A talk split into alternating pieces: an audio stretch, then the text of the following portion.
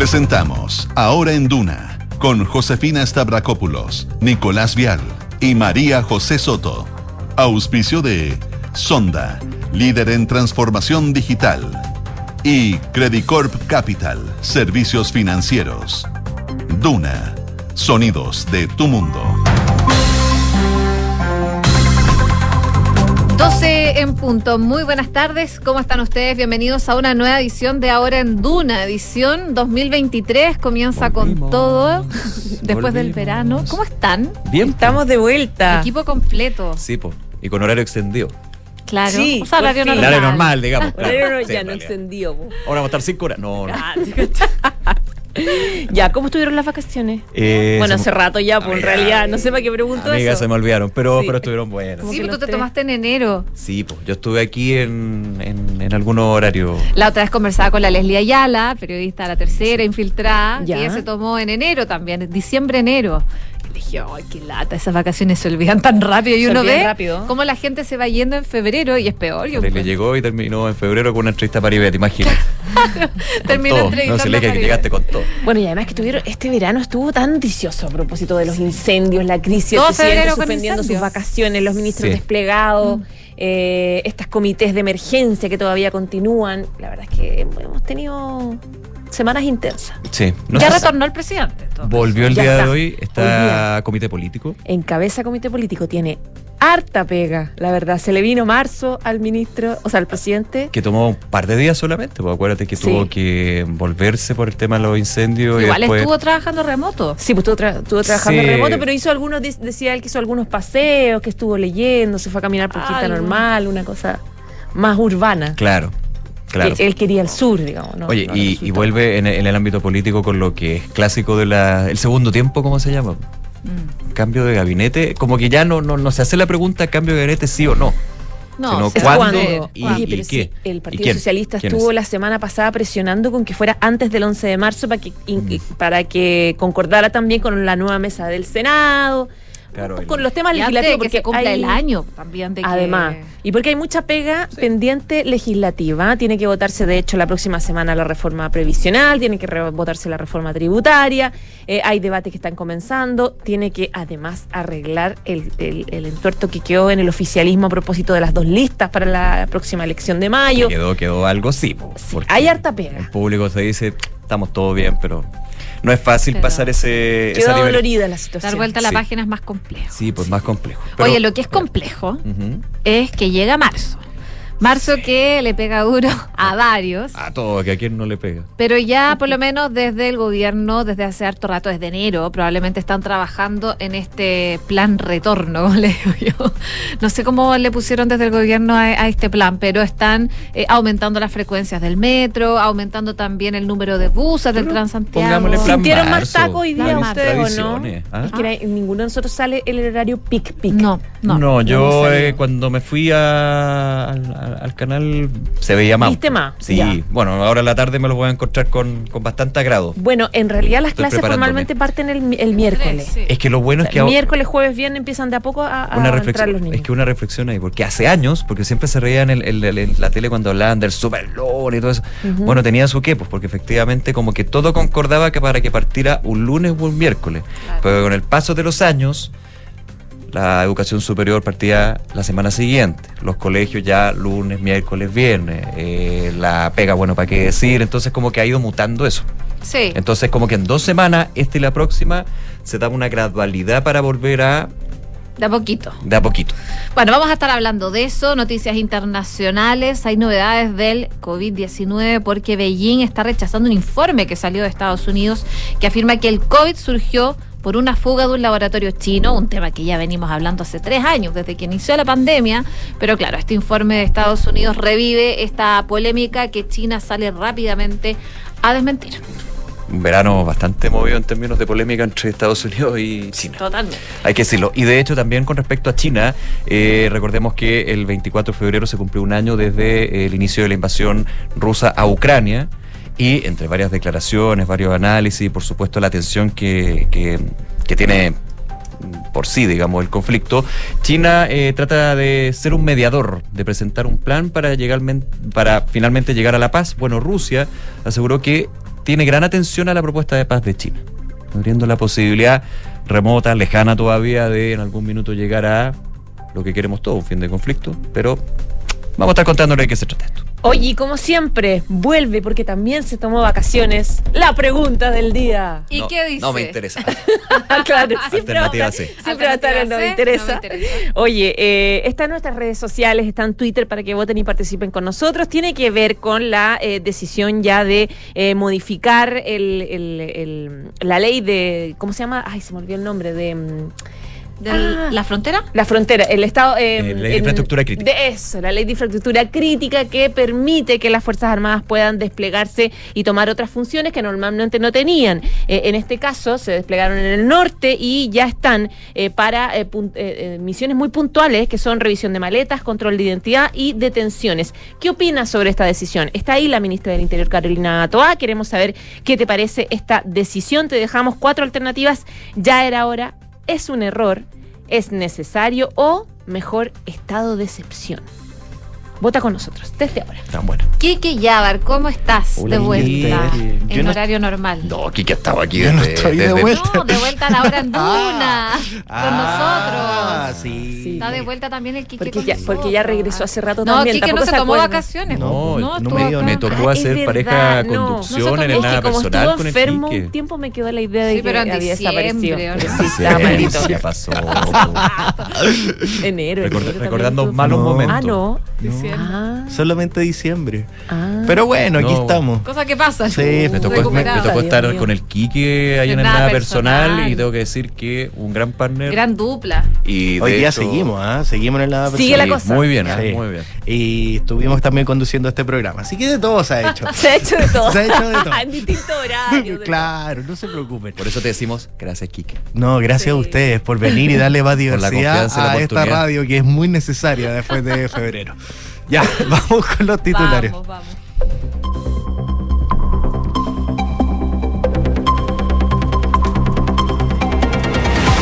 La ministra del Interior, Carolina Toá, llegó hoy a la comuna altiplánica de Colchán, en la región de Tarapacá, para supervisar el despliegue de las Fuerzas Armadas para controlar el flujo migratorio en las zonas sensibles en la frontera con Perú y Bolivia, en el marco de la puesta en marcha de la nueva ley de infraestructura crítica. En el lugar, la ministra Toá criticó la falta de equipamiento que controla el servicio de aduanas y aseguró que Chile lleva largo tiempo sin hacer lo que se debe hacer para tener un buen control en la frontera. La ministra secretaria general de Gobierno, Camila Vallejo, destacó la decisión del Ejecutivo de enviar a las Fuerzas Armadas a la frontera de la macrozona norte para que colaboren en el control migratorio y de seguridad. En ese sentido, la vocera enfatizó que por ahora es lo más eficiente y desestimó la creación de una eventual policía militarizada, como han planteado algunos sectores. La encargada de la reconstrucción de las regiones afectadas por los incendios, Paulina Zaval, detalló la situación de los siniestros y aseguró que en casi todas las regiones se ha ido concretando la extinción y el control definitivo del fuego. Junto a esto, la autoridad encargada de la reconstrucción indicó que hay entre 2.800 y 2.900 familias con viviendas destruidas. El Instituto Nacional de Estadísticas informó que el desempleo alcanzó el 8% de la población activa en el trimestre entre noviembre del año 2022 y enero del año 2023, de acuerdo a la última encuesta nacional de empleo. Según esta última encuesta, la tasa de desocupación registra un ascenso del 0,1% respecto al trimestre móvil anterior de octubre a diciembre del año 2022, mientras que la comparación a 12 meses aumenta en 0,7%, lo que se traduce en 787.317 personas desocupadas dentro de los casi 9.800.000 personas que componen la fuerza de trabajo. El gobierno del presidente Gabriel Boric reiteró su postura para que no exista un nuevo retiro de dinero desde los fondos de pensiones administrados por las AFP. La posición del Ejecutivo se da en el contexto de que el Congreso podrá discutir una iniciativa de este tipo luego que se cumpliera un año del último intento fallido para impulsar esta medida. En ese sentido, la ministra vocera de Gobierno, Camila Vallejo, aseguró que el Ejecutivo no ve ninguna razón para avanzar en un sexto retiro y que el retiro de autopréstamo ya fue rechazado casi por unanimidad en la Comisión de Constitución de la Cámara de Diputados. Subieron a 50 los detenidos por carabineros debido a los incendios forestales, mientras que 22 siniestros continúan en combate en el sur del país. La cifra total de siniestros asciende a 196, de los cuales 153 están controlados. Y diputados de la Araucanía pidieron poner suma urgencia al proyecto de ley de usurpaciones tras el hecho en Teodoro Smith. Durante el día sábado, en medio de una disputa por un terreno, tres personas resultaron fallecidas. Según la última encuesta CADEM, la aprobación del presidente Gabriel Boric sube al 32%, siendo este su mejor nivel en cuatro meses, pese al bajo apoyo que tiene el gobierno frente a la catástrofe de los incendios. Además, nueve de 10 chilenos creen que las emergencias han sido provocadas, según muestra este estudio. Noticias del mundo. El vicepresidente del Consejo de Seguridad de Rusia, Dmitry Mendeyev, advirtió que Occidente, que continúa armando a Ucrania, llevará un apocalipsis. Junto a esto, Mendeyev aseguró que en Occidente persiste la ilusión febril de que después de acabar sin un solo tiro con la Unión Soviética, podrán salir sin grandes problemas y enterrar a la Rusia que existe hoy. Y Japón comprará 400 misiles Tomahawk a Estados Unidos frente a las amenazas de China. El primer ministro Fumio Kishida confirmó la adquisición luego de una gran reforma del sector, aumenta el presupuesto en defensa y designa a Beijing como el mayor desafío estratégico para la seguridad de ese país. Y Tiana Ender va por su segundo premio como la mejor arquera del mundo. A las 17 horas se realizará la ceremonia de Best de la FIFA, donde la chilena es finalista en la categoría de porteras. Muchas gracias, Kike. Muchas gracias a Nos ustedes. vemos. 12 con 12, bueno, lo comentábamos, quedan días para que comience marzo eh, y con eso se acaban las vacaciones para muchos chilenos. Qué pena. Pero bueno, es parte de la vida, hay que regresar. Se la vi. Se la vi. Y Carabineros, por supuesto, está realizando ya el primer balance preliminar del cual será el escenario del regreso de los veraneantes acá a la región metropolitana. Y en ese sentido, desde Carabineros se están dando información al respecto y eh, dan a conocer que hay un total de 324 mil vehículos que ya han vuelto, de los cuales solo este fin de semana ya volvieron 214 mil. Y también se estima que saldrán de la región metropolitana 279 mil autos. Este informe también revela que la cantidad de carabineros desplegados en distintas partes de las rutas que ingresan a la capital ha evitado accidentes de tránsito respecto del año anterior y haciendo esa comparación, eh, buena noticia, disminuyeron en un 15% los accidentes fatales y un 19% los siniestros en general. Dicen desde carabineros que... em, por lo menos durante las primeras horas. Al momento no eh, había congestión vehicular, hay un flujo normal, no ha existido congestión y lo conversamos antes de salir al aire, que había no había tanto auto. Eh, una compañera nuestra venía de Santo Domingo, dijo, no me tocó taco, eh, lo que por supuesto es una buena noticia. Así que nos pueden contar cómo les fue con el retorno si es que volvieron durante el fin de semana de sus vacaciones. Yo creo que la- los peajes también con el free flow ya ayuda establecido ayuda mucho, mucho. ayuda mucho, Sí. sí. De hecho, donde no hay uno se- donde no hay uno ya se acostumbró a pasar así. Sí, ¿Por Sí, qué? po. ¿Te- hay, te hay que parar una eso. barrera? Hay que parar eso, sí, porque te echaste una barrera, claro. Claro. Pero me refiero como más rápido. No me di cuenta. Como que da lata ya los, Sí. los peajes, los que uno tiene que sacar, un billete. Y, Y además que se armaba un taco enorme, sobre todo en tiempo de vacaciones Sí. de verano. Bueno, Angos- Angostura, por ejemplo, todavía no. Sí, pues sí o no, ¿eh? Tengo la duda. Yo creo que no. No, Yo creo no, que no, no. me da la idea que no.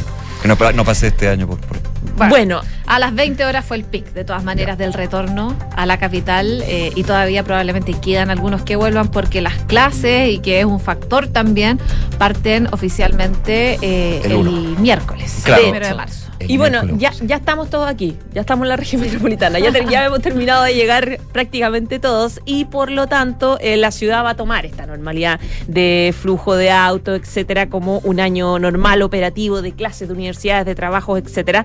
Razón por la cual el Ministerio de Transportes eh, inyectó 1.500 buses a su flota y Metro también aumentó en un 17% su frecuencia. Lo informaba el Ministerio de Transportes que inició en enero una coordinación para eh, preparar las medidas para afrontar la llegada de marzo de veraneantes, de estudiantes, de trabajadores. El ministro Juan Carlos Muñoz decía a todas las unidades y Ceremis y Empresa Transporte eh, eh, que era necesario levantar este plan marzo, intervención que contempla distintas medidas para mitigar efectos en el tránsito, sobre todo luego de que el subsecretario de Obras Públicas informara el miércoles pasado que se pronostica el regreso de, o se pronosticaba en realidad ya de más de 400 mil vehículos eh, a fines de eh, febrero, luego de que eh, se registrara este aumento del flujo vehicular entre un 4 y un 2%. Ante este escenario se suma también el inicio del año escolar y razón por la cual el ministro coordinó este plan importante entre todas las fuerzas y todas las organizaciones. El lunes, hoy día, la oferta de buses, de hecho, regresó a su máxima capacidad. Se suman más de 1.500 máquinas, lo que se traduce en un aumento del 35% de la flota. También se pidió a empresas, operadoras, unidades y carabineros asistencia de grúas, operadores en puntos estratégicos también, ante eh, desperfectos en ejes relevantes en... em, lugares como Santa Rosa, San Alfonso, La Cisterna, Franklin, Los Libertadores y también en Escuela Militar. Desde eh, hoy día se inyectan buses de respaldo hacia servicios específicos que puedan tener una importante demanda de usuarios, además de implementar entre una a tres salidas extras en 36 servicios de horario. Desde la Dirección de Transporte se va a implementar este plan de contingencia que consiste en apoyar buses de distintas empresas de acuerdo a las condiciones eh, planteadas. Hoy día también Metro aumenta en promedio, ya aumentó, digamos, la eh, oferta de transporte en un 17% a nivel red respecto de la oferta que teníamos hasta eh, el, el domingo pasado, correspondiente al periodo estival. Esto implica que la empresa va a contar con mayor cantidad de trenes de operación, pasando de 147 en febrero a 169 en marzo. En cuanto a los intervalos de trenes, se va a pasar de 3,55 minutos en febrero a 3,27 minutos de espera en promedio para cambiar eh, de metro en andén. En línea 1, por ejemplo, que es la más popular, la más masiva, se va a aplicar la medida operacional en los recorridos cortos de lunes a viernes entre Pajaritos y Manquehue para dar mayor oferta también a los, em, al transporte en los tramos de pasajeros. Esto quiere decir que se van a ingresar trenes vacíos en este trazado para eh, ir descongestionando los andenes con la llegada de más pasajeros durante esta jornada, durante la mañana y también durante la tarde. Ahora para ir en metro, de hecho, yo estaba como no- ¿Cómo estaba? normal. Funcionó, funcionó el plan entonces. Sí, pero está como, como lo, lo, lo, tú- lo bien diciendo. Los días anteriores. Sí, bueno, también la, en la hora, digamos, no es la hora pico, es distinto. Tú te vienes como a las 11. Por ahí. Mm. once Claro, y eso, no, pues yo creo que esos horarios los tenemos nosotros no. Claro, 6 de la mañana, 9 de la mañana, si los horarios peak Mm. Son los, los duros. A las 6 de la mañana, Metro Escuela Militar. o- Mañana, le- mañana les comento el taco en la tarde que me voy a encontrar. Ah, bueno, en la y, tarde, mi- y mis parabienes. Eso. Entre todos, así como Mañana haciendo nos haces causa un como- resumen de eso. Pero ahí podemos estar escuchando el nada personal, Claro. el aire fresco, qué mejor. En podcast, los programas que te hayas perdido, están También. todos en podcast. También. Porque tú eres más moderna en el auto, parece. Sí, es que mi recorrido es más largo que el tuyo. Ah, verdad que Por tú eso vienes yo de- es necesario entré al mundo podcast y no salí Sí, nunca para más. el festival se venía escuchando las rutinas de humor. todo, completa. es Porque toda. la risa te viene y. ya, pero bueno, ¿Verdad que puedo tú vienes, de, manejar. tú vienes de la República Independiente de Colina? De Colina, Sí, claro. pues. Entonces soy la reina del podcast. Es verdad, muy bien. 12 de la tarde con 18 minutos. Oye, vamos de Colina al norte, norte del país, la macro zona norte, porque hoy se. eh, bueno, ya no, no fue hoy en realidad, cuando ya se publicó en el diario oficial lo que fue esta. esta normativa de la ley de infraestructura crítica para el despliegue de las Fuerzas Armadas en el control fronterizo, para colaborar, ojo, porque los conceptos son importantes, digamos, en lo que eh, este desarrollo que se va a ir implementando desde ya la semana pasada. Para colaborar en el control migratorio y de seguridad, las Fuerzas Armadas están eh, dispuestas ya en, eh, la puerta norte del país. Bueno, el día de hoy, a cerca de las 10 de la mañana, aterrizó la losa del aeródromo Cariquim, en la comuna de Colchane, la ministra del Interior y Seguridad Pública, Carolina Toá, acompañada del ministro de Defensa subrogante, Gabriela Jaspar, para eh, coordinar el despliegue de las Fuerzas Armadas, en su gran mayoría el ejército en este punto del país. Van a estar monitoreando, ya lo están de hecho haciendo el terreno, en la ubicación de los uniformados, los cuales van a ser enviados a distintos puntos de la región de Arica y Parinacota, Tarapacá y Antofagasta. La jefa de gabinete dijo que todavía, por supuesto, lógico, es muy temprano para hacer evaluaciones de las medidas. Las cosas han ido como tenían que ir, eso sí, apuntaba, y en los plazos previstos y en los próximos días eh, quieren eh, ver que no pasen algo especial. Lo que debería empezar a suceder es que empiece a haber menos circulación irregular por las fronteras, que ese es uno de los objetivos que tiene el despliegue de las Fuerzas Armadas en eh, la frontera norte. Ojalá, decía la ministra del Interior, eso sea el resultado de esto, que tenga un efecto disuasivo porque lo que explica ahí el gobierno es, bueno, tiene dos, dos grandes objetivos, digamos, desde la seguridad, evidentemente, que ha sido una demanda de hace ya varios meses, si no años, por parte de la población de las localidades que están en la frontera con otros países en el norte del país, pero que tenga un efecto disuasivo en términos de la ir bajando los niveles de migración irregular que tiene todo lo que sabemos, digamos, y los puntos más complejos y negativos de esta migración, que es, por ejemplo, el crimen organizado. Lo decía la ministra del Interior, la gran mayoría no obedece a un tema de seguridad propiamente de delincuencia, pero lógicamente, y se demuestra en las cifras y también en la experiencia de autoridades, vecinos y vecinas del norte del país, se da esto cuando hay una migración desordenada esperan que tenga un efecto disuasivo, que de consecuencia las personas se dirijan a las fronteras que están habilitadas y si alguien quiere entrar al país lo haga por donde se debe hacer. Eh, en la Constitución, lo que se explicaba la ministra del Interior, lo que se establece es que el ejército, esto es muy importante, se instale en la zona fronteriza donde hay circulación irregular. Obviamente no en el paso habilitado, pues si la gracia aquí son los más de, si no me equivoco, 3.500 kilómetros de frontera. No están en los 3.500, pero hay puntos donde eh, ya se identifica dónde se da el paso de migración irregular. Y que en esos lugares hagan tres cosas si se sorprende a personas circulando que podría haber entrado de manera irregular o que estén cometiendo algún delito, que hagan un control de identidad, clave porque el gran problema actualmente de la migración irregular es que ya estando en Chile no, no hay identificación de la persona y cuando hay algún tipo de medida no se le puede notificar porque no se sabe quién es o dónde está. En segundo lugar, si ven indicios de algún delito, que hagan registro del equipaje y si descubren cualquier irregularidad, eh, haya entonces sea haya detención por parte de las fuerzas militares y la pero para entregarlo a, carabineros eso es súper importante que se detenga pero que se entregue a carabineros o la policía de investigaciones. Por eso el colaborar es un concepto pues, clave. una colaboración al final. Esa colaboración, pero una colaboración más activa, han dicho, de lo que habían sido experiencias anteriores con el despliegue de las Fuerzas Armadas. Así que ahí está el monitoreo, durante el día se tendrán más novedades y declaraciones por parte de la ministra del Interior, el ministro de Defensa subrogante sobre este despliegue.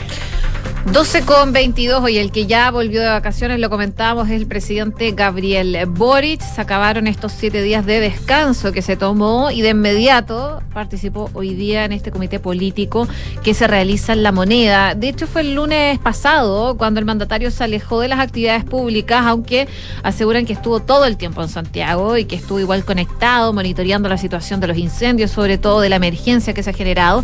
Y bueno, el presidente también había tenido que suspender, de hecho, sus vacaciones a propósito de lo mismo. Su regreso coincide con el inicio del despliegue de las Fuerzas Armadas que comentabas tú, Nico, en la macrozona norte para controlar el ingreso ilegal de inmigrantes en el país y para dar comienzo a esta medida viajó la ministra del Interior, Carolina Toá, en compañía del subsecretario de Defensa, Gabriel Gaspar, y el director general de Carabineros, Ricardo Yáñez. Y también vuelve con la noticia que su aprobación aumentó y llegó al 32%, un 2% más que la semana pasada, mientras que su rechazo bajó al 61, tres puntos menos que el lunes anterior, de acuerdo a la encuesta Cadeva. Así que ya vuelve con todo el presidente Gabriel Boric y, por supuesto, se empieza a hablar o especular de cuándo podría ser este cambio de gabinete. Claro, y no solamente cambio de gabinete y, y la necesidad de reformular, bueno, le están pidiendo que haga un cambio de gabinete profundo en sus ministerios, en sus ministros, porque hay muchos que... Clave, eh, las subsecretarías también.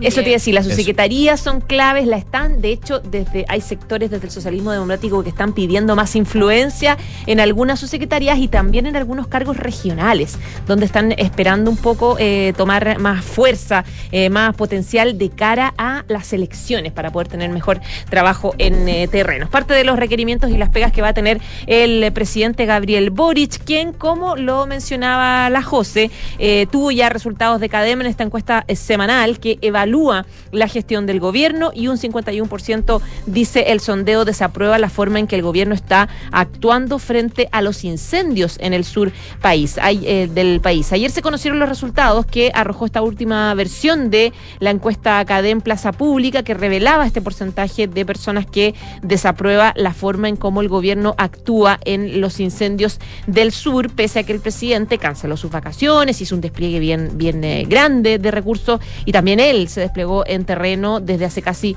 un mes. Pero, según detalla el sondeo, solo el 44% de los consultados respalda las acciones hechas por el Ejecutivo y en este contexto un 88% no cree que la situación de emergencia por los siniestros esté controlada. Respecto al origen de los incendios, el 93% apunta que estos son provocados intencionalmente por personas y un 55% piensa que los principales responsables son grupos terroristas. Un 54% cree que son pirómanos. Un 53% eh, lo atribuyen a las empresas forestales Alice.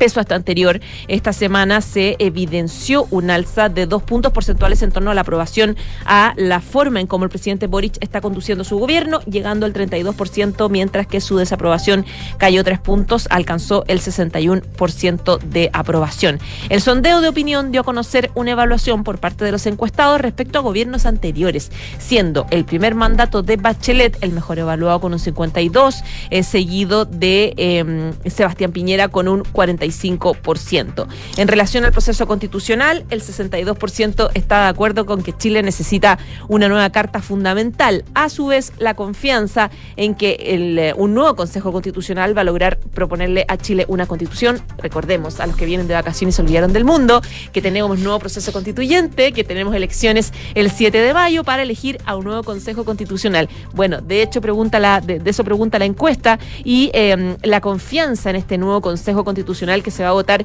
en, eh, en el mes de mayo hay un poco eh, eh, em, escepticismo, el 62 está, por ciento está de acuerdo con que se requiere, pero un 39 está seguro o tiene confianza en que este Consejo Constitucional logrará proponerle a Chile una constitución que sea votada a favor. 12 de la tarde con 26 minutos. Actualicemos lo que es la emergencia de los incendios forestales en la zona centro-sur más sur, más sur del país ya a esta altura. Y lo digo porque evidentemente, a ver, ha aumentado el número de hectáreas quemadas, eh, se ha ido ralentizando eh, el número de damnificados lo que creo que evidentemente hay que atender justamente a esas personas que eh, han perdido todo, pero esto se ha ido acotando en términos de que no ha ido aumentando bruscamente. Y, y, de hecho hay una mirada algo más optimista de esta emergencia, la entregó el día de hoy la encargada de la reconstrucción por el presidente de la República, Gabriel Boric. Estamos hablando de la ex ministra Paulina Zaval, quien dijo que casi todas las regiones se ha ido concretando la extinción y control definitivo del fuego. De hecho, hoy día eh, hay una noticia bien positiva sobre ese punto que decía la mm, ex ministra Zaval. Eh, el incendio de Santa Ana, el más complejo, el que ha quemado más hectáreas y ha generado más damnificados, luego de 25 días está declarado como contenido en el verano yo igual repetí varias veces esto. Controlado, contenido, extinguido. No es que esté extinguido, pero por lo menos ya no se expande. Y parte después de lo que es el control del fuego, pero durante 25 días no se llegó ni siquiera a un atisbo, digamos, de control en este incendio. Eh, de hecho, eh, este incendio forestal Santana, que ha afectado a las comunas de Nacimiento, Santa Juana y Coronel, estaría ya en esa condición y a... Eh, afectado a 70, fíjense, 74.101 hectáreas. Así que es una buena noticia desde ese punto de vista. Eh, lo que yo les comentaba, la mm, eh, encargada de la reconstrucción eh, apuntaba a que las ayudas tempranas del gobierno se han desplegado, están totalmente habilitadas. Zaval detalló que un conjunto de prestaciones que parten por establecer un vínculo directo con cada una de las comunas para aportar, aportar en el trabajo de los municipios, eso desde lo que es eh, las viviendas de emergencia, la entrega de, bonos o dinero o aportes para justamente poder ir levantándose a poco. la ex ministra afirmaba que el número de familias que se vieron afectadas por la pérdida de sus casas es de entre 2.800 y 2.900, porque es un catastro que hay que seguir levantando información para tener un consolidado, pero que la totalidad de familias que sufrieron algún prejuicio son 7.000 entendiendo que estas 2.800, 2.900 perdieron toda la casa. Pero hay un número también importante de eh, afectaciones leves o moderadas de las viviendas o también el tema de la eh, agricultura familiar campesina y distintos hectáreas donde efectivamente se da ese problema. Eh, sobre los próximos pasos del gobierno, Zaval dijo que está en proceso de trabajar esta semana con los servicios y ministerios para definir las líneas del plan de reconstrucción definitiva y empezar a costear aquellas inversiones y prestaciones que hay que hacer. 12 con 29 y brevemente contarles que el MinSal anunció hoy día una nueva ampliación de los grupos objetivos para la vacunación contra la viruela del mono. Esto lo dijo el subsecretario subrogante de Salud Pública, que informó que se van a agregar a esto las personas diagnosticadas con VIH positivo, independiente de su estado inmunológico, así como quienes hayan tenido una enfermedad de transmisión sexual en el último año y hombres de cualquier edad que mantengan relaciones sexuales con hombres. Desde el inicio del proceso de inmunización, que fue en octubre del 2020, ya han aplicado 10.000 dosis, dentro de las cuales se cuentan 3.000 esquemas completos de dos inyecciones. Y hasta febrero, 23 de febrero de este año, Chile había reportado 1.431 casos confirmados y 25 probables de esta viruela del mono, de los que 159 fueron hospitalizados y lamentablemente dos fallecidos. 12 con 30. Nos vamos a la pausa, pero antes, como siempre, los invitamos a que participen en nuestra pregunta del día. Está en nuestras redes sociales, especialmente en arroba Radio Duna, donde está votando eh, gente respecto de esta decisión de las Fuerzas Armadas de resguardar las fronteras eh, del norte para hacer controles de identidad, revisión de maletas y detenciones. ¿Qué opinas tú? Hasta ahora el 37,5% dice ya era hora. Vota con nosotros. A la vuelta, Francesca Ravizza y su bloque deportivo. Vamos y volvemos acá en Radio Duna, la 89.7.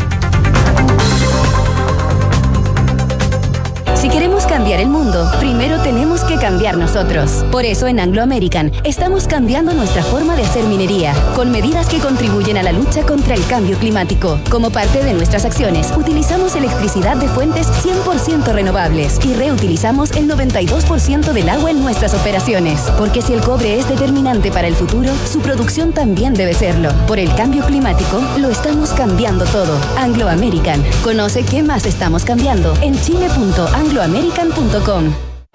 Somos GTD y sabemos que cada empresa, sin importar su tamaño, tiene múltiples necesidades. Por eso, diseñamos soluciones que se adapten a sus desafíos y, por sobre todo, que nos permitan poner nuestra tecnología al servicio de cada una de sus metas. En GTD, creemos en las empresas y las acompañamos día a día, porque en el camino hacia el éxito vamos juntos. GTD. Hacemos que la tecnología simplifique tu vida. Atención, atención, tenemos un anuncio súper importante. Hoy se suman nuevos integrantes a nuestro equipo de trabajo. ¡Qué buena, nuevos integrantes! Fueron elegidos con pinza por su confianza, rapidez y eficiencia. Démosle la bienvenida a la nueva flota Toyota. Empresa necesita nuevos vehículos, manéjate con Quinto One Business. Suscríbete a una flota Toyota por uno, dos o tres años y olvídate del pie. Permisos, mantenciones y seguros. Conoce más y suscríbete en quinto-mobility.cl. Los departamentos de Edificio Isidora y Benjamín de Inmobiliaria Hexacón destacan por su diseño, amplitud de espacios y continuidad de vistas gracias a ventanales de piso a cielo. También por sus cocinas y closets diseñados con el sello y calidad de la marca italiana Bontempo. Un proyecto boutique con departamentos de uno y dos dormitorios en pleno barrio El Golf, a pasos del Cerro San Luis. Conoce más en www.exacon.cl. Poner a prueba tus talentos deportivos y jugar tenis o una pichanga en los parques Bernardo Leighton, Pierre Dubois, La Platina o La Bandera. Leer poemas tranquilo y bajo la sombra de la pérgola en el Parque Violeta Parra. Sí, esto y más son parte de los panoramas que puedes disfrutar de la red de parques urbanos de Parque Med, presentes en 15 comunas de Santiago. Conoce más en www.parquemed.cl y en nuestras redes sociales arroba parquemedlimbu. Este verano vive una experiencia gastronómica única, donde se cocina, saborea y disfruta en comunidad. Sé parte de Club Paula Cocina y comienza a recibir todas las semanas recetarios, contenidos exclusivos, newsletter, descuentos y beneficios. Durante enero y febrero tendremos a los mejores anfitriones. Sofía Fan de Wingard, de lo mismo pero sano, Lorena Salinas, Juanita Lira de la Ruta Saludable y muchos más. Te esperamos. Suscríbete en paulacocina.cl.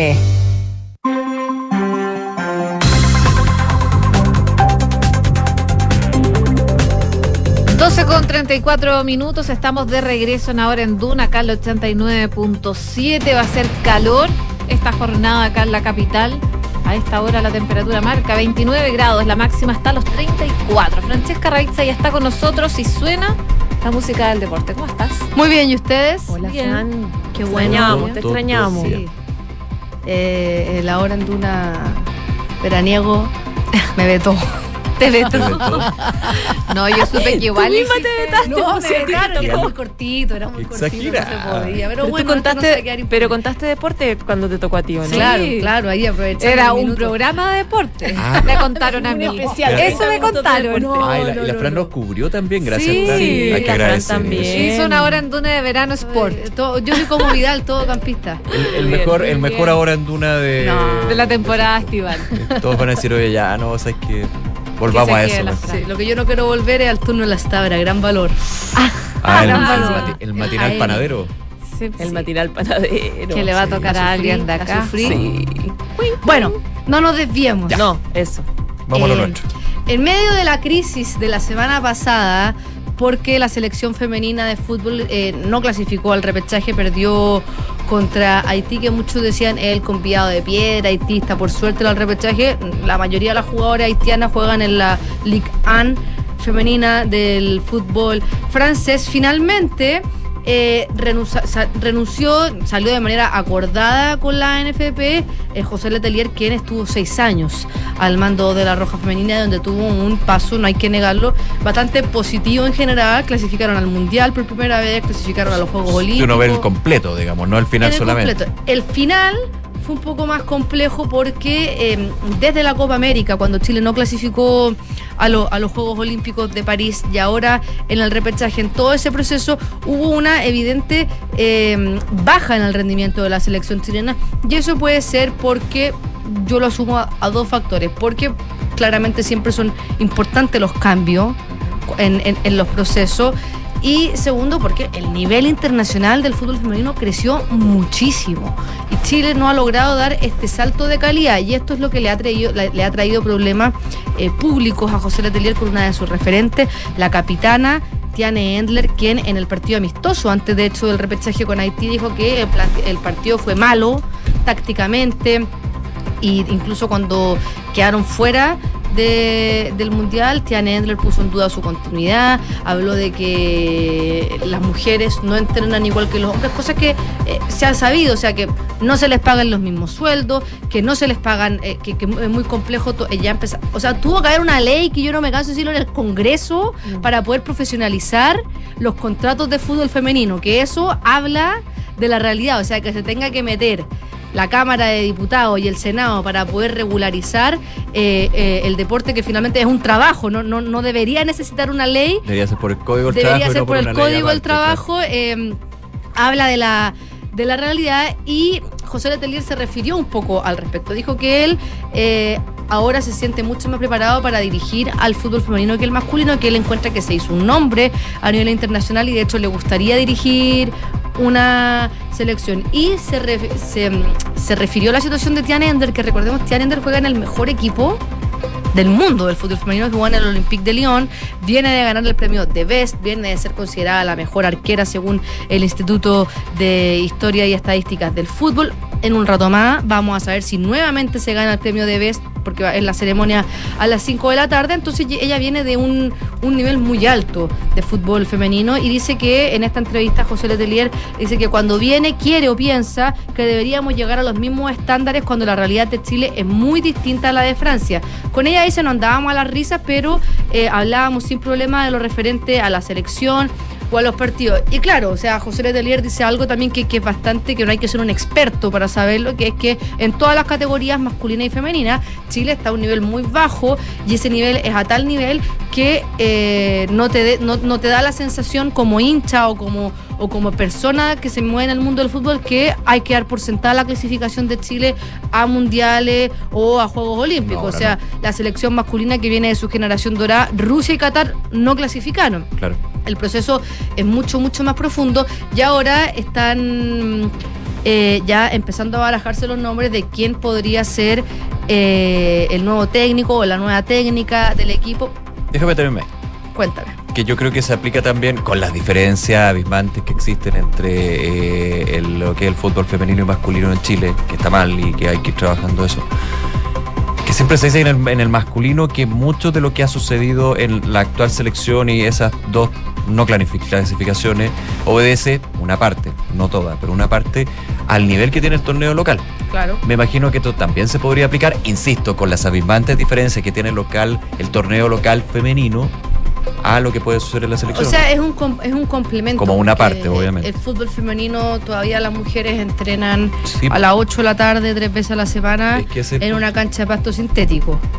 O sea, si son futbolistas profesionales, tienen que tener Sí. el mismo régimen de los Por eso hago la diferencia de los, de los torneos. Tú le puedes, te podrías exigir al torneo masculino de fútbol que aumente la calidad, sí, a diferencia del femenino, porque por lo que tú Mira, dices. Yo no creo, yo no creo que. a- Hay más a- a- empatía, yo no dice, creo que No, no, no, porque hay más recursos y le ponen más O sea, recursos. yo creo más- que son, están como en etapas distintas Es que son todavía. etapas distintas, porque por eso al lo digo, fútbol para ser masculino, a la liga, a la primera división del fútbol masculino, hay que exigirle que suban el nivel de competencia, que suban el nivel de los entrenamientos porque tienen todas las condiciones. Claro. Al fútbol femenino lo que hay que exigirle es, oye, igual a las condiciones de entrenamiento Eso. de los hombres, porque si es que las mujeres no pueden entrenar las 4 o 5 horas, porque en, en- en- en el fútbol masculino llegan a las 8 de la mañana, entrenan hasta el mediodía, muchas veces almuerzan en el club y se van. Claro, es su profesión y están dedicados 100%. Recordemos, el fútbol femenino muchas estudian, muchas tienen otros Por eso trabajos. te digo, entonces, hay que, en- exigir, hay que exigirle y tiene un efecto también en la selección, obvio, pero, Obvio. pero hay una diferencia en eso. pues, Entonces, Casi como todas que- estudiaron.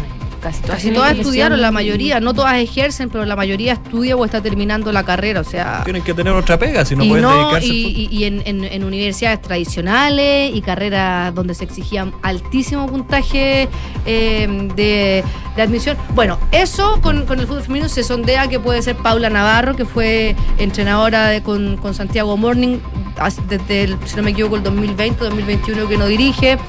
Eh, Vélez, que es el ex entrenador de Carlos Vélez, si no me equivoco, el entrenador de la selección de la selección de fútbol de la primera división de mm, la U, que se fue esta temporada tras perder la final con Colo Colo, y también está sonando el entrenador de, mm, de Colo Colo, eh, Mena, Mena, sí, Es que no.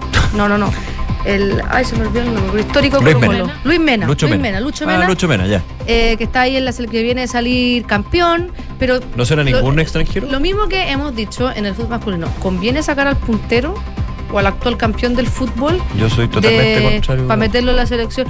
¿Por qué hay que pensar en exjugadores de fútbol masculino? ¿Por qué no, como dices tú, alguien extranjero? Alguien del mira, y tampoco hay que pensar en Europa, donde el fútbol está hiper desarrollado, aunque yo creo que un ayudante técnico, un ayudante técnico de las inferiores, chuta en Chile quizás puede ser un proyecto bastante seductor. Sin desmerecer a los locales, evidentemente, que es lo mismo que se aplica a cuando se dice quién podría entrenar a la selección masculina de fútbol. Claro, pero el tema es que eh, está mucho más desarrollado. el Es que volvemos a lo que yo decía, claro. Ahora, Brasil, las Copas América en general, Brasil siempre son los equipos brasileños, equipos difíciles a vencer. El fútbol femenino en Brasil está mucho más desarrollado. Yo creo que hay que encontrar a una persona que no necesariamente garantice éxitos eh, de eh, ganar todas las Copas eh, América, de ganar, eh, clasificar al tiro a todos los mundiales, a todos los Juegos Olímpicos, sino que es lo mismo que se le de- debería exigir al entrenador masculino, que es que potencia las categorías femeninas. Un plan de trabajo a años. Un plan de trabajo a años y que traiga eh, las ideas y los conceptos de entrenamiento que se están aplicando y que han sido exitosos. Hablo de Europa porque Europa es donde está más desarrollado el fútbol femenino también y que sea capaz de poder desarrollarlo y adaptarlo a- al fútbol local y poder ir creciendo en ese sentido. Así que eh, todavía falta, no hay nada oficializado aún, están en, en conversaciones. Y Tiane Endler, eh, hoy día a las 5 de la tarde, eh, estará en la ceremonia de los premios de Best de la FIFA. Ella es finalista en la categoría eh, Mejor Arquera que ya ganó el año pasado dentro de los, de los, de los, de los, de los torneos que ha ganado y los, títulos que tiene que la, la respaldan como para poder ganarlo por segunda vez consecutiva, es que fue campeona de la Liga Francesa y de la Supercopa de Francia 2021-2022 con el Lyon. Eh, ganó la Champions League femenina, se convirtió eh, en la única chilena en ganarla porque Claudio Bravo, eh, si bien estaba con el Barcelona, no registra porque no sumó minutos. Eh, entre hombres y mujeres. Fue la primera no brasileña en ganar la Champions y la Copa Libertadores, algo que también es, es histórico tanto en el femenino con- como en el fútbol masculino. Además, el año pasado, eh, como les decía, se quedó con el premio de Best. Este el año pasado también se quedó con el premio a la mejor del mundo el, como arquera según la Federación Internacional de Historia y Estadística y además fue eh, condecorada como el premio a la mejor arquera de la Liga de Campeones cuando la ganó. Entonces, eh, los números, los títulos, los premios la avalan. Eh, Dentro de las competidoras que tiene para, para hoy día está la alemana Anne-Katrin Berger, que juega en el Chelsea, que también compitió con ella el año pasado. Y la otra en competencia es la inglesa Mary Earps del Manchester United, eh, que, y también es la, la arquera titular de la selección de Inglaterra, que viene de ganar la Eurocopa. Así que igual eh, va a estar bastante complicada la situación. Eh, y en los hombres, en la categoría eh, de mejor jugador, Messi es el gran favorito que compite con Kylian Mbappé y también con Karim Benzema. Esta categoría reconoce eh, el, tiempo de, de fútbol que se evalúa es del 8 de agosto del 2021 hasta el 18 de diciembre del 2022. Entonces incluye el Mundial de Qatar. eh, como, como un ítem, como un torneo a evaluar y ahí Messi Le daría la ventaja a Messi. tiene la, la ventaja no solamente por ser campeón del mundo, sino porque también se ganó el premio al mejor jugó- jugador y porque hizo un, un torneazo. Así que él es el gran favorito. También compite como mejor arquero Scaloni junto a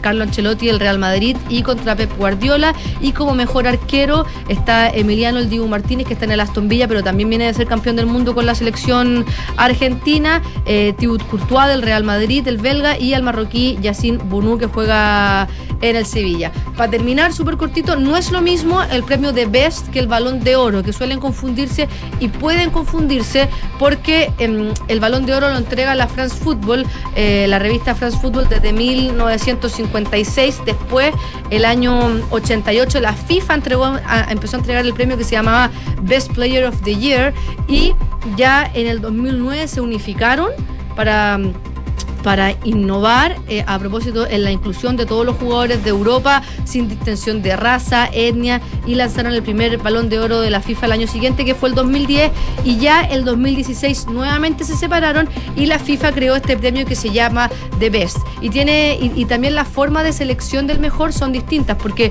el balón de oro escoge 30 y solamente eh, vota un grupo de periodistas deportivos especializados que son avalados por la revista y en el premio The Best son 10 los candidatos iniciales y además de tener la votación de... eh, de los periodistas especializados avalados por la FIFA, buscan los, los eh, entrenadores de las selecciones nacionales, los capitanes y también vota la gente. El público. El público. De hecho, Chile tiene, tiene un periodista que vota. Ah, sí, ¿quién? Francesca Reyes. No, yo no. no. Un tenor, un tenor de la radio ADN. ¿Así? ¿Quién? Sí. Se me acaba de olvidar el nombre. Carlos Costa. No, estoy pésima.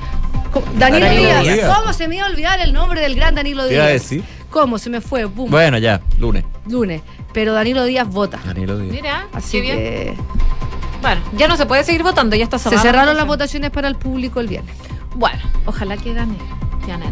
Sí, ojalá. Mañana comentamos. Y a mí igual, como la gala de Viña, nos guste o no nos guste, yo- políticamente incorrecto, yo encuentro que la Tiana Endler siempre se ve estupenda Sí, en, sí, eso en los premios. no es discutible. no es discutible, parece modelo eh, con ese, o sea, de verdad. O sea, tiene toda la pinta. ese metro. ese metro, ese- eso, eso, tres metros de altura. Nada que hacer. Así que también, además de que gane o no gane, vamos a estar todos pendientes de su look, que seguro va a deslumbrar. Bombo. Muy Gracias, Fran. Nos vemos.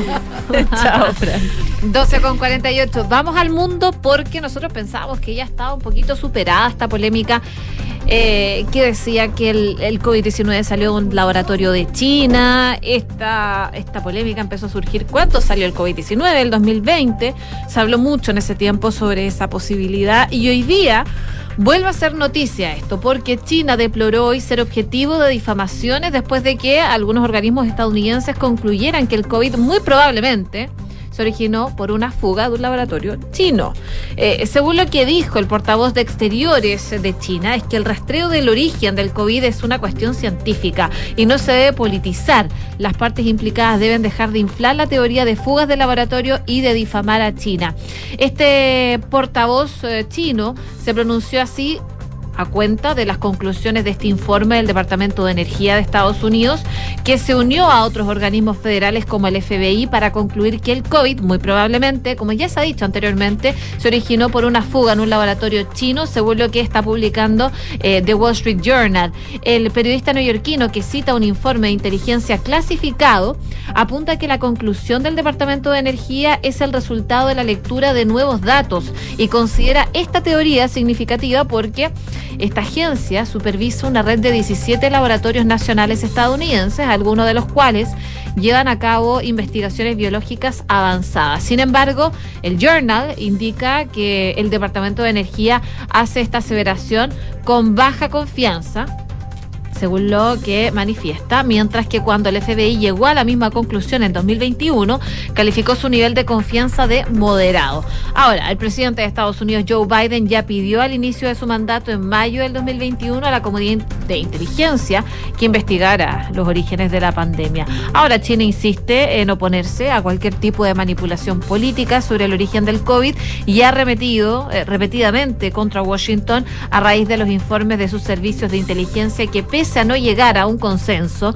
sobre la procedencia del virus, no descarta que fuera producto de un accidente de un laboratorio.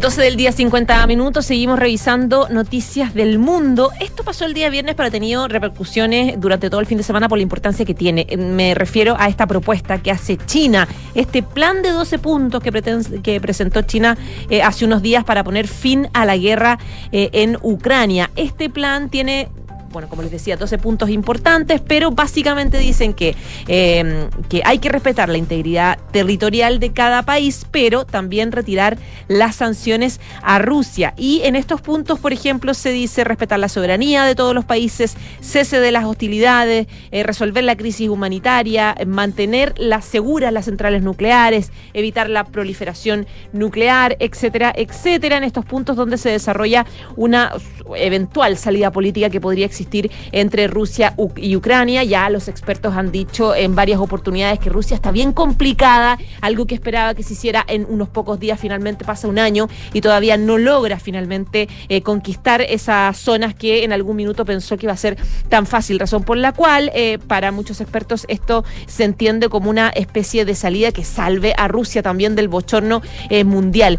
bueno, después de esta decisión, el mundo reaccionó a esta propuesta china con bastante optimismo. De hecho, el presidente de Ucrania, Volodymyr Zelensky, fue bien parco. Dice que él querría primero reunirse con Xi Jinping. Eh, dice que... Em, China ha mostrado un gran, eh, eh, eh, una, cercanía demasiado, demasiado obvia con Rusia, por lo tanto hay desconfianza sobre el tema. también el secretario general de la OTAN, la presidenta de la Comisión Europea, han dicho que Bruselas va a analizar esta propuesta de China, pero que lo va a hacer en el contexto de que China también ya tomó partido por Rusia. Es la opinión que tienen y los coletazos que tiene esta propuesta China. No es un plan de paz, dicen desde la Unión Europea. ¿Qué en eh, Rusia respecto de esta propuesta eh, china? Bueno, eh, según Dmitry Peskov, que es portavoz de la presidencia rusa, todos los intentos de elaborar planes que ayuden a llevar el conflicto a un, cauce pacífico merecen atención, decía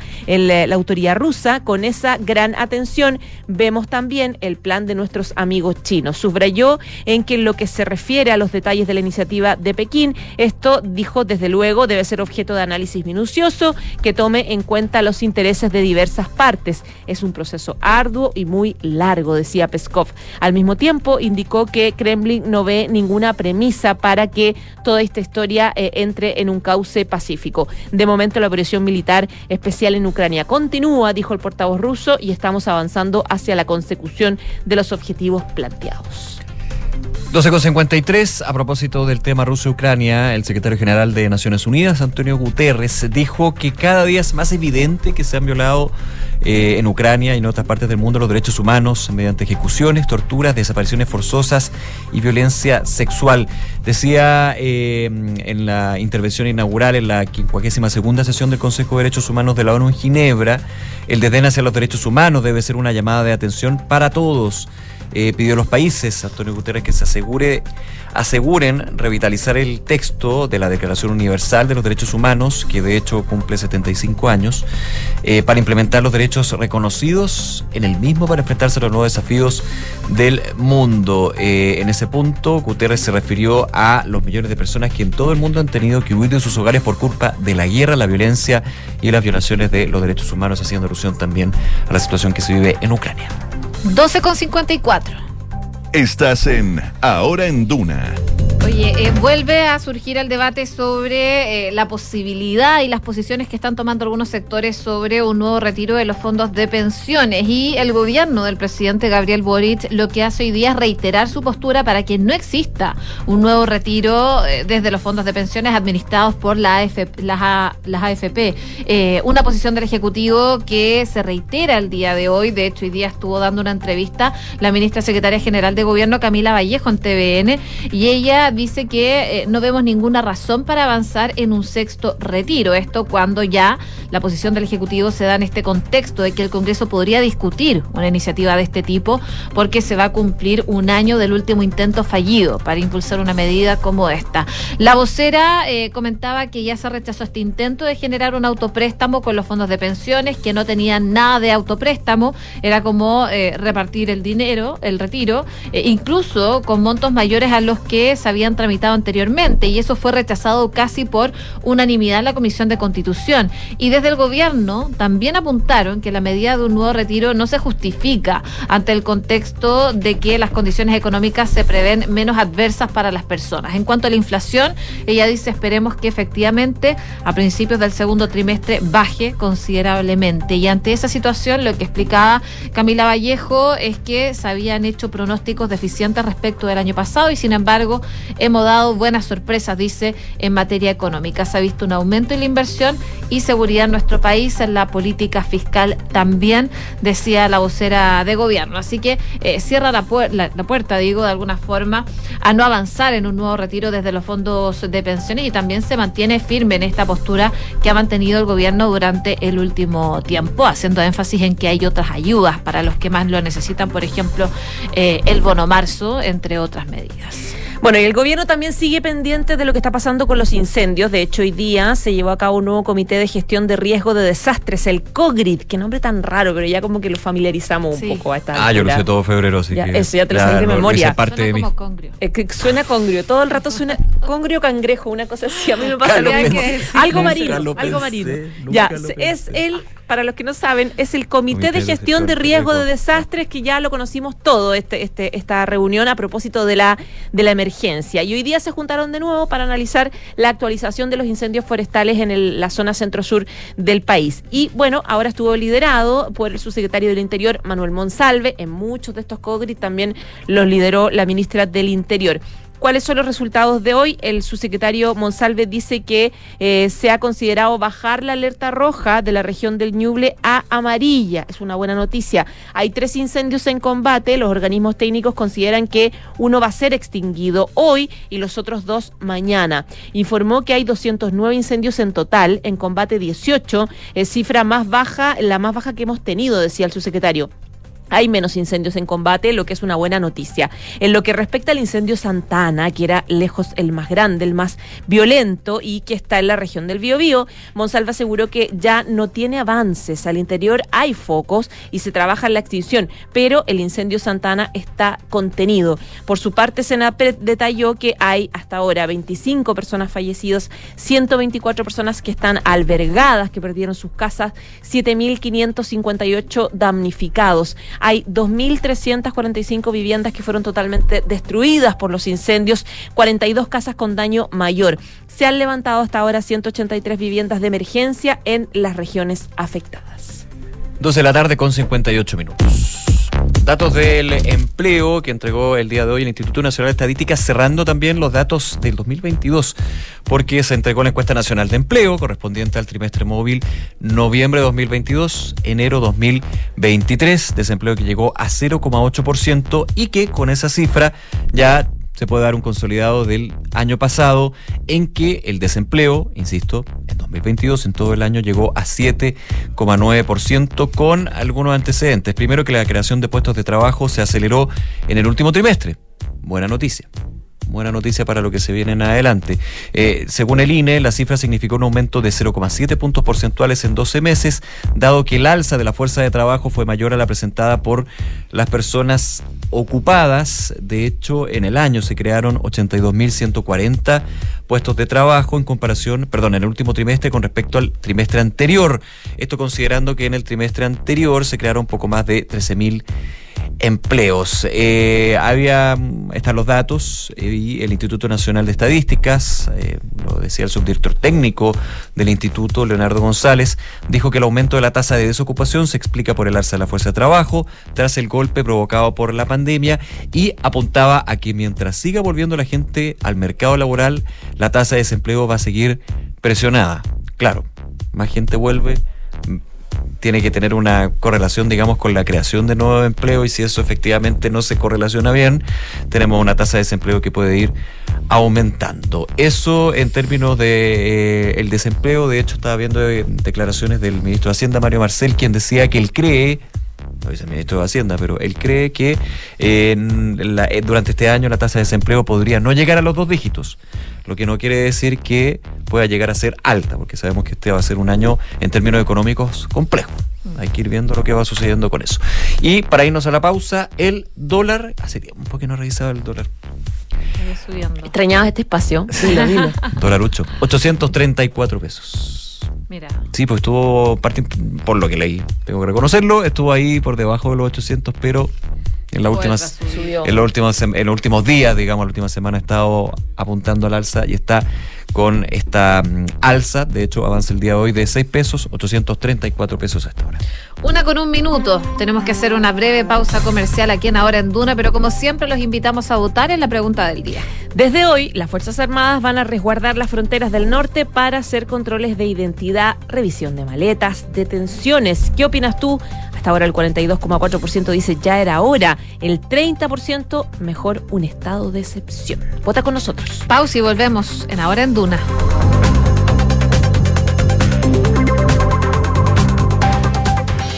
En Credicorp Capital nos centramos en ser aliados estratégicos de nuestros clientes para cumplir sus objetivos con nuestro portafolio de inversiones de carácter global. Siente la confianza invaluable de contar con asesores financieros que le agreguen valor a tus decisiones. Conoce más sobre nosotros en credicorpcapital.com. En Sonda, trabajamos para que disfrutes tu vida impulsando la innovación y el desarrollo de soluciones que acompañen la transformación digital de las organizaciones de hoy. Cuenta tú también con el respaldo, agilidad y eficiencia del líder en transformación digital de la región. Conócenos en sonda.com. Porque en Sonda trabajamos para que disfrutes tu vida. Sonda. Make it easy. De ahora en adelante, podrás pagar en restaurantes con un código QR sin tocar dinero ni máquinas, comprarte tus libros de estudio con descuentos, cargar tu celular sin salir de casa, aceptar todas las tarjetas en tu negocio o cobrar con un link de pago. Por eso y muchísimo más, de ahora en adelante Mercado Pago, la fintech más grande de Latinoamérica. En Scotia te damos un impulso para diversificar tus inversiones a un bajo riesgo. Hasta el 23 de marzo. Nuevo fondo Scotia estructurado deuda nominal con una rentabilidad no garantizada de hasta 10,9% al término del fondo, sin monto mínimo de inversión y ventanas de liquidez trimestrales libres de comisión. Encuéntralo solo en Scotia. Infórmese de las características esenciales de la inversión en este fondo mutuo establecido en su reglamento interno y scotiabankchile.cl. La rentabilidad o ganancia obtenida en el pasado por este fondo no se garantiza en el futuro. Los valores de las cuotas en fondos mutuos son variables. Este fondo no se encuentra garantizado y por su naturaleza estará afecto a condiciones de mercado y por tanto el aporte podría exponerse a pérdidas parciales o totales de capital. Infórmese sobre la garantía de los depósitos en su banco o en cmfchile.cl. Marca registrada de Banco of Nova Scotia bajo licencia. Con Talana, la más completa plataforma digital de recursos humanos, ahorras tiempo y costos. Gestiona la información laboral de tus colaboradores, firma digitalmente, calcula remuneraciones y encuentra al talento ideal para tu empresa, directo desde la app más descargada y mejor valorada para la gestión de personas. Únete a las miles de empresas que ya han digitalizado su área de recursos humanos con Talana. Conoce más en talana.com. La Mejor invitación del mundo. No puedo creer que estemos en la alfombra roja con el elenco. Yo tampoco. Y en Hollywood con todo pagado. ¿Y cómo lo hiciste? Solo me suscribí a la tercera y, y participé. ¡Ay, se pasaron! Esta podría ser tu conversación. Club La Tercera te lleva a ti y a un acompañante a Hollywood a la Avant Premier Mundial de John Wick 4, donde podrás vivir la experiencia de la alfombra roja con todo el elenco. Suscríbete a La Tercera con 50% de descuento y participa. Últimos días, suscríbete ya en latercera.com. Bases legales en clublatercera.com.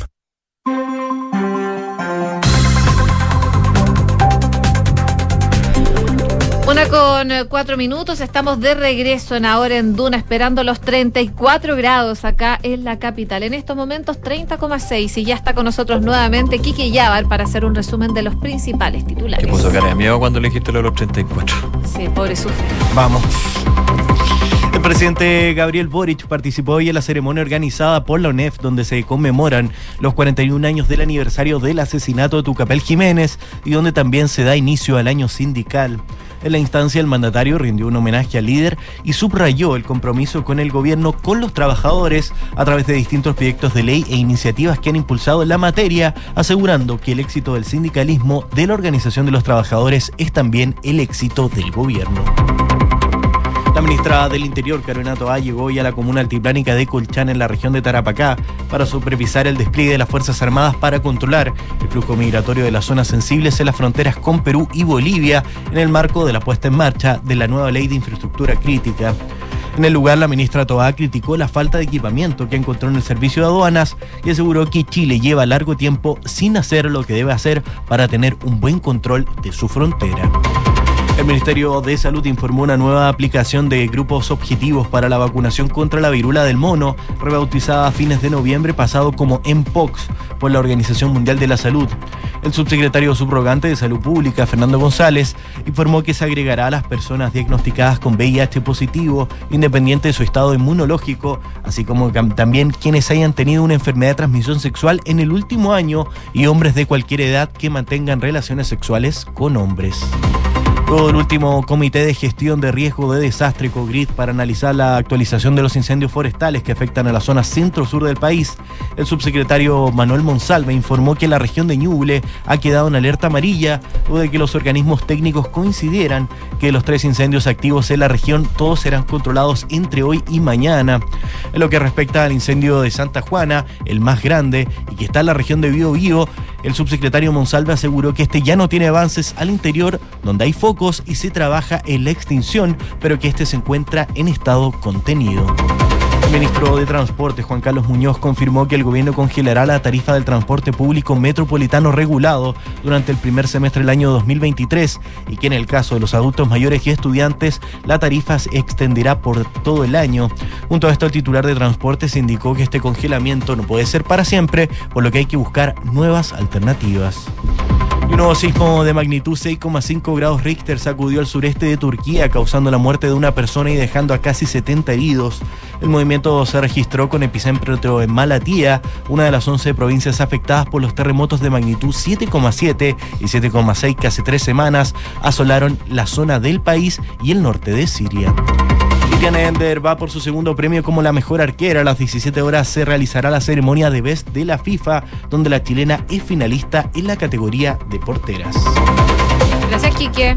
A. Una con siete, lo mencionaba aquí que los titulares hasta la sede de la Asociación Nacional de Empleados Fiscales llegó el presidente Gabriel Boric para participar de esta tradicional conmemoración de los 41 años del asesinato de Tucapel Jiménez y del comienzo del año sindical. Y en esa instancia el mandatario rindió homenaje, por supuesto, al líder sindical y subrayó el compromiso con el gobierno, con los trabajadores a través de distintos proyectos e iniciativas que se han impulsado en la materia. Eh, según lo que explicaba el presidente Gabriel Boric, dice que hoy como presidente quiero entregarles a través de un recuerdo de Tucapel Jiménez un saludo a la familia, a sus seres queridos eh, y todos los que en su momento lucharon contra la, la dictadura en nuestro país y también al movimiento sindical de hoy, a quienes respetando su autonomía les deseamos el mayor de los éxitos. Esto, eh, decía el presidente, porque el éxito del sindicalismo, de la organización de los trabajadores, es también éxito del gobierno y por eso cuando comienzan el año sindical es, eh, dice, para él importante decirle que tengan una agenda eh, muy importante en ese sentido. El presidente enumeró algunos avances en la materia, como el proyecto de 40 horas laborales que está en su tramitación final, el eh, Tratado 190 de la OIT. eh, también eh, recordaba la ministra Janet Jara que se está poniendo en marcha la reforma de pensiones, el Sistema Nacional de Cuidados, que reconoce los cuidados como trabajo, son parte de la agenda del gobierno. Y por último, también decía el mandatario que vale la pena también recordar el que quizás es el legado más perdurable del hombre como Tucapel Jiménez, que es el llamado a la unidad en los momentos difíciles, viviendo de posiciones políticas que en algún momento difirieron. Pero cuando se comprende que solamente la unidad es lo que permite avanzar hacia una mayor dignidad, hacia mejores condiciones de vida, hacia una mayor justicia, es algo que no se puede matar ni aún con la alevosía con la que trataron de silenciar a Tucapel. Así que el presidente Gabriel Boric vuelve de sus vacaciones, su primera actividad pública, como les comentaba, es eh, esta actividad en la NEF y ahí destaca que el éxito del sindicalismo es también el éxito del gobierno. Una de la tarde y diez minutos. Hoy, cerca de las nueve y media de la mañana, la ministra del Interior, Carolina Toa, aterrizó en Cariquima, que está en la comuna de Colchán, en la región de Tarapacá. Desde ahí, la ministra encabezó el despliegue de las Fuerzas Armadas en las fronteras de la macrozona norte, en el marco de esta puesta en marcha de la nueva ley de infraestructura crítica. La titular de Interior llegó a la zona junto al ministro de Defensa subrogante, Gabriel Gaspar, con quien están eh, y han estado durante toda la jornada evaluando en terreno el despliegue de los efectivos militares en los límites fronterizos en Arica y Parinacota, Tarapacá y Antofagasta. Además, están presentes el eh, general director de Carabineros Ricardo Yáñez, también el subjefe eh, de Estado Mayor Conjunto vicealmirante Alberto Arren, entre otras autoridades. Según decía la ministra, al llegar a la zona, dice ella que nos hemos dado cuenta que solo por el hecho de que esto parta, el número de pasos irregulares que estamos detectando se eleva significativamente. Dice, con el tiempo probablemente va a empezar a bajar porque vamos a cumplir un objetivo que es disuasivo con la presencia de las Fuerzas Armadas en nuestras fronteras. Es decir, las personas que están pasando por pasos no habilitados se van a dar cuenta que ya no es tan fácil, que ya no es tan conveniente y probablemente van a intentar hacerlo por pasos regulares, que es lo que tiene que pasar, decía la ministra del Interior. Consultada por si el gobierno respaldaría el uso de armas de fuego por parte de efectivos militares en caso de que sea necesario, Toa contestó que lo harían siempre y cuando en contexto que lo amerite. Por supuesto, para eso tenemos una constitución, un decreto con fuerza de ley que avala y pone reglas muy claras a las Fuerzas Armadas para el empleo de la fuerza. Pero hay situaciones que es evidente que hay que usarla, por ejemplo, si hay una amenaza a la vida de efectivos militares o terceras personas, etcétera.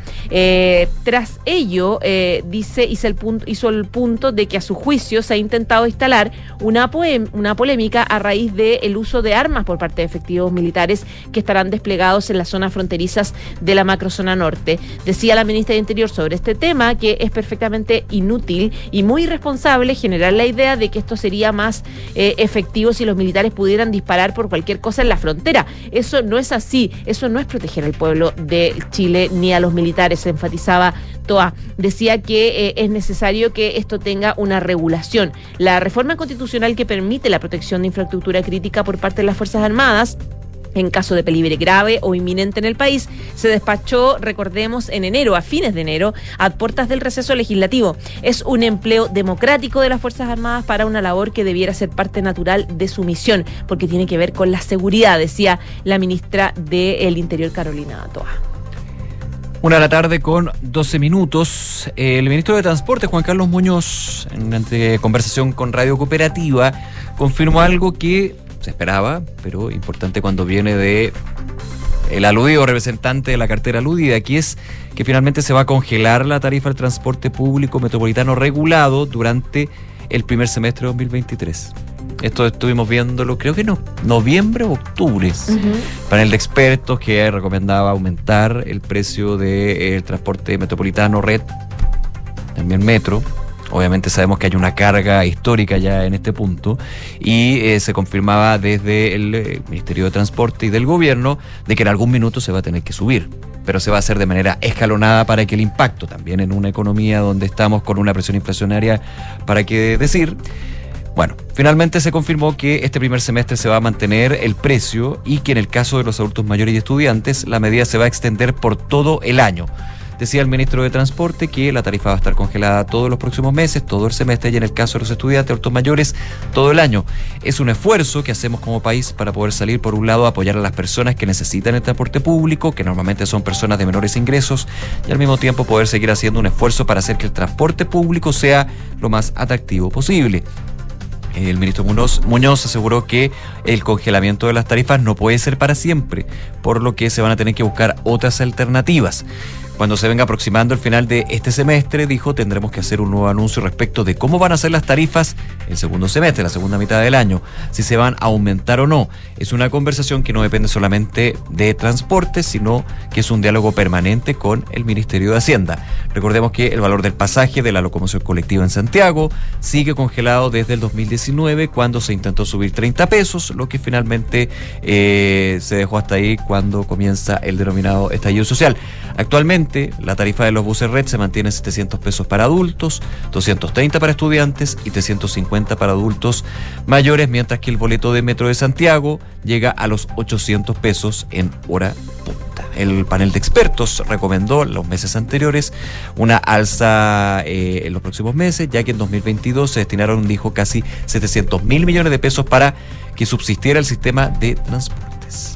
A propósito de transporte, a pocos días de la llegada de marzo, que viene con el fin de las vacaciones y el regreso a clase, los trabajos, el Ministerio de Transporte también entregó detalles de las medidas eh, que se están tomando a nivel vial para este plan marzo, pese a que aún no se ha registrado un aumento de flujo vehicular, lo comentábamos más temprano acá en ahora en Duna, acá en la región metropolitana ya está funcionando medidas para evitar la congestión, entre ellas el aumento de un 35% en la flota de buses del transporte público. También en horario punta habrá salidas adicionales en horarios peak durante la mañana serán tres en 36 servicios diferentes, mientras que durante la tarde serán tres extra en nueve servicios. En el caso de Metro, se informó que va a tener un aumento de 147 a 169 trenes para reducir los tiempos de espera de los pasajeros. Por ejemplo, se estima que la línea 1, el promedio será de 1 minuto 34 segundos.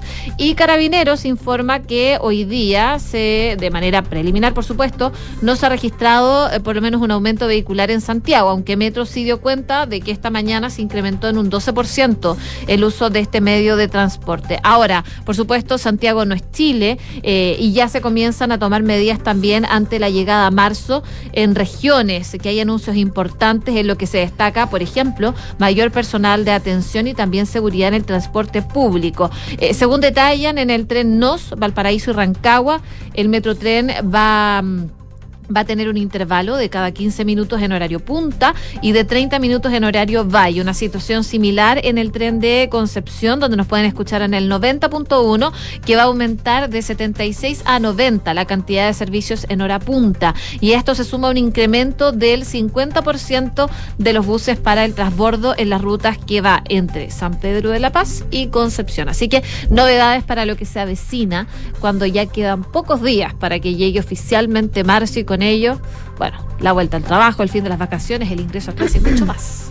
Una de la tarde, 17 minutos. Hoy hizo una vocería, les contábamos la vocera Camila Vallejo, donde habló de varios temas de actualidad, en los proyectos que vienen ahora en marzo, que son importantes. Eh, también lo que están esperando varios partidos, un cambio de gabinete profundo, un rediseño en las principales autoridades del país. Volvió a decir en realidad lo que dicen siempre las autoridades en estos casos, que es atribución del presidente, que el compromiso es seguir trabajando y que, bueno, será será el presidente el que lo defina en tiempos en que se habla de que podría ser dentro de los próximos días, eh, tal vez el fines de la próxima, eh, inicios de la próxima semana, etcétera. Pero también la vocera de gobierno, Camila Vallejo, habló sobre otro tema, habló sobre las declaraciones que hizo en esta, en, el fin de semana, la eh, ex coordinadora sociocultural de la moneda y pareja del presidente Boric, que Chirina Caramanos, eh, sobre el plebiscito constitucional, luego de que ella en una entrevista asegurara que el rechazo triunfó por una campaña del terror.